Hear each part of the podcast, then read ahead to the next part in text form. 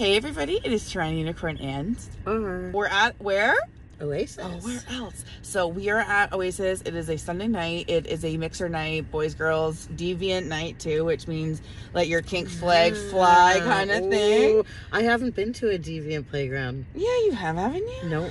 I have not been to one yet. I find that hard to believe. I have not. Um, she brings the deviant playground with her, so maybe she doesn't need the event. But anyways, uh, we know some people inside. There's there's potentials inside for for for the night. So if not, we'll have a wonderful girls' night. Uh, right. So Yay. no expectations as I roll my eyes.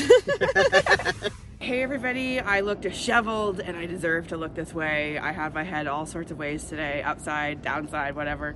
I had a really fun night, and uh, uh, the guy's holding the camera, so I'm not going to say anything too embarrassing. But um, I ended up having a really good night at a sex club where I got to like make out with a guy and like do things with a guy, and like it was like good old times. This is probably why people come to sex clubs, but for me, I don't have this happen all the time. So it was really fun, and uh, I forgot what it was like to like get lost in the the steam of the water in the pool and just like make out all night and yeah.